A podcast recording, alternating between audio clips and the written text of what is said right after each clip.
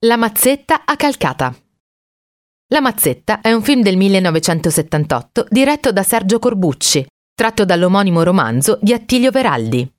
Sasà, interpretato da Nino Manfredi, si occupa di affari di poca importanza che gli commissiona la povera gente del rione. Uno speculatore edilizio gli affida l'incarico di rintracciare la figlia Giulia, scappata di casa con documenti compromettenti.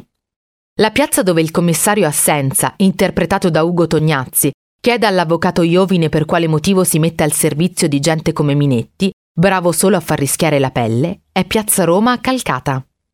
In questo piccolo e stupendo borgo della provincia di Viterbo, riuscito a conservare intatto il proprio patrimonio storico e naturale, è stata girata anche la scena della distruzione del paesello nel film Amici miei. Calcata viene citato anche nel film di Andrei Tarkovsky Nostalgia del 1983.